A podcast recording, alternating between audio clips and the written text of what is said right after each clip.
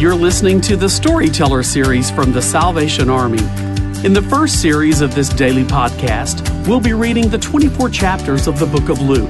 It's our prayer as you study this account of the life of Jesus this Advent season, you'll wake up Christmas morning with a fresh perspective of who and why we celebrate Christmas. For more information or to share your questions and comments, visit salvationarmysoundcast.org. book of Luke, chapter 7. When Jesus had finished saying all this to the people who were listening, he entered Capernaum. There, a centurion's servant, whom his master valued highly, was sick and about to die. The centurion heard of Jesus and sent some elders of the Jews to him, asking him to come and heal his servant. When they came to Jesus, they pleaded earnestly with him. This man deserves to have you do this because he loves our nation and has built our synagogue. So Jesus went with them. He was not far from the house when the centurion sent friends to say to him, Lord, don't trouble yourself, for I don't deserve to have you come under my roof. That is why I did not even consider myself worthy to come to you. But say the word, and my servant will be healed. For I myself am a man under authority, with soldiers under me. I tell this one, Go, and he goes, and that one, Come, and he comes. I say to my servant, Do this, and he does it. When Jesus heard this, he was amazed at him, and turning to the crowd following him, he said, I tell you, I have not found such great faith even in Israel. Then the men who had been sent returned to the house and found the servant well. Soon afterward, Jesus went down to a town called Nain, and his disciples and a large crowd went along with him. As he approached the town gate, a dead person was being carried out, the only son of his mother, and she was a widow, and a large crowd from the town was with her. When the Lord saw her, his heart went out to her, and he said, Don't cry. Then he went up and touched the bier where they were carrying him on, and the bearers stood still. He said, Young man, I say to you, get up. The dead man sat up and began to talk and Jesus gave him back to his mother. They were all filled with awe and praised God. A great prophet has appeared among us, they said. God has come to help his people. This news about Jesus spread throughout Judea and the surrounding country. John's disciples told him about all these things. Calling two of them, he sent them to the Lord to ask, Are you the one who is to come, or should we expect someone else? When the men came to Jesus, they said, John the Baptist sent us to you to ask, Are you the one who is to come, or should we expect someone else? At that very time, Jesus cured many who had diseases, sicknesses, and evil spirits, and gave sight to many who were blind. So he replied to the messengers, Go back and report to John what you have seen and heard. The blind receive sight, the lame walk, those who have leprosy are cleansed, the deaf hear, the dead are raised, and the good news is proclaimed to the poor. Blessed is anyone who does not stumble on the account of me.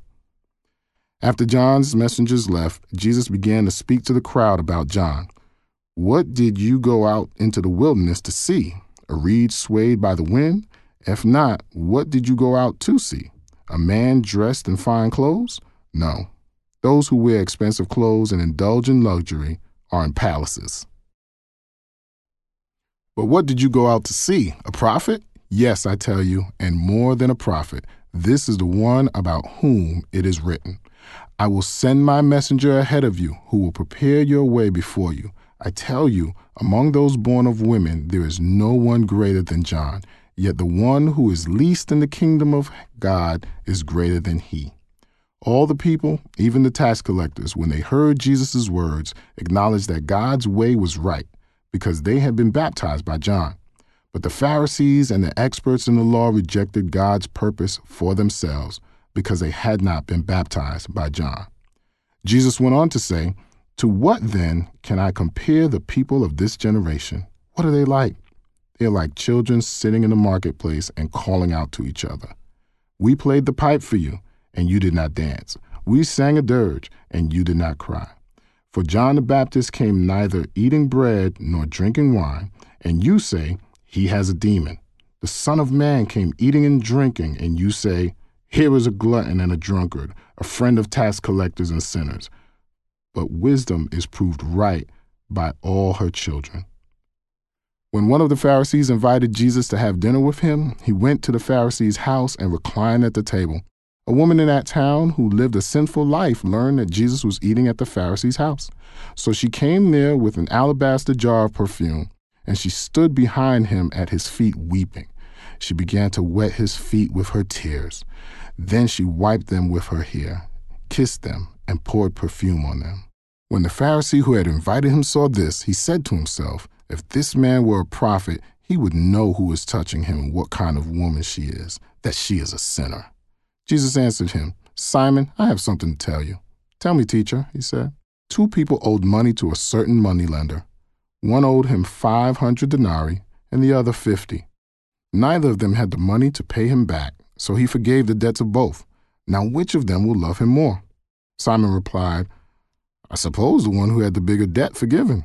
You have judged correctly, Jesus said. Then he turned toward the woman and said to Simon, Do you see this woman? I came into your house. You did not give me any water for my feet, but she wet my feet with her tears and wiped them with her hair. You did not give me a kiss, but this woman from the time I entered has not stopped kissing my feet. You did not put oil on my head, but she has poured perfume on my feet. Therefore, I tell you, her many sins have been forgiven as her great love has shown. But whoever has been forgiven little loves little. Then Jesus said to her, Your sins are forgiven. The other guests began to say among themselves, Who is this who even forgives sins? Jesus said to the woman, Your faith has saved you. Go in peace. In Luke chapter 7, we have the encounter uh, with the centurion and this healing. Um, and there's an interesting contrast that we see between verse 4 and verse 6. Um, the opinions that the neighbors and the community had about this man versus the opinions he had about himself. They seem to really, you know, rank him rather highly in their book. You know that he's the the Jewish elders and I think therefore the community have such respect for this man. I think at some level Roman soldiers probably wanted to get along with the community they were in, hmm. sort of help keep the peace and that kind of thing. But this man seems to be going even further than just uh, being friendly at some level or, uh, you know, not treating the people too harshly. He's really been able to find a kind of home here, which hmm. is, I think, speaks to the really decent and upstanding kind of person he is. Yeah. I mean, he's really invested in the community, right? Mm. Not not just in the fact that they say he loves his nation, he's built the synagogues for the people, but also this whole thing is about his love and care for a servant in his household whom he held dearly. Mm. So just knowing that this high-ranking person is so um, has so much concern for somebody that works for him, that works in his house, that he loves him, that he cares for him deeply, that he calls Jesus or he wants to call Jesus, even though he feels like there's this part of him that maybe feels unclean that he's not supposed to have a Jew in his house. Is that is that accurate? Yeah, um, well, just that uh, there would be Jews who, because of their views concerning purity and uh, ritual purity, wouldn't have entertained the possibility of going to his house for fear of becoming unclean. Mm-hmm. Mm-hmm. I love yeah. that. I really love that. Um, like we don't know the backstory here, right? right? So I always like to imagine. So I'm like, was he even ever going to say anything in the first place about the servant, or was he just sharing with a friend, mm-hmm. like you know, a Jewish elder maybe that lives next door over the fence? Like I don't know. Everyone's out in the backyard. He's like, yeah, my servant's really sick. I don't know what to do. And the Jewish elder was like, oh, we've got this Jesus guy, which I think is interesting because. Um, it doesn't say that the elder was a Pharisee or a Sadducee or a teacher of the law. It just says an elder. But I'm like, it's odd to me that all of a sudden Jesus is like going to be like the hero of the elders in that community when it, he doesn't seem to come across that way in most of the gospels. Mm. He's like, oh, we've got this Jesus guy. Like, I bet he could heal you, dude. Like, mm-hmm. we got a guy for you, you know? Um, so I'm like, maybe mm. the centurion was like, okay, I mean, yes, like maybe you could do that. Uh, and then he goes into the household, says, this is what I did. And his friends are all like, oh, should we have done that? Because I'm like, why would you say, please come heal my servant? And then Jesus, who's fantastic, stands out because he's gonna go, even though, like Caleb just said, most Jews would not even have considered going to a Gentile's home. He was like on his way there and then send somebody to be like, oh, never mind, don't come. Like, it's actually even more awkward and inconvenient. Like, dude, like, I already am in my car. I'm like on I 85 yeah. on the way to your house. Like, what the heck? so um, I'm like, what what is going on here for this centurion? And I think uh, I love that regardless of his wonkiness, like, Jesus was like on the way, Jesus was in. Yeah. And even when he makes his request weird, like, just say it. Like, just. Mm-hmm like I know how authority works. You just say the word, he'll be healed. Mm. Just, but I don't want you to have to come to my house and make yourself um, impure, like ceremony impure. Mm-hmm. And and then Jesus praises his faith, which I think is. I just think that's really unusual. So it says to me about my own life. Like sometimes people talk me into things, or they make me better than I really am, you know, and they talk a good game. Mm-hmm. Um, I know what I'm really like, and uh, I also know like my deepest need and I think um, Jesus is already on the way. Yeah. No matter if I'm like, Jesus, I really want this, but no, it's too much. Don't do it. Like, don't come. Yeah. But if you really, if it's your will, Lord, you know, I can be, I can waver, but He's already on His way. Thanks for listening.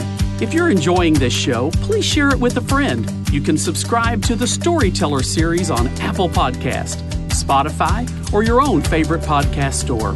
For more information, visit salvationarmysoundcast.org. God bless you and Merry Christmas.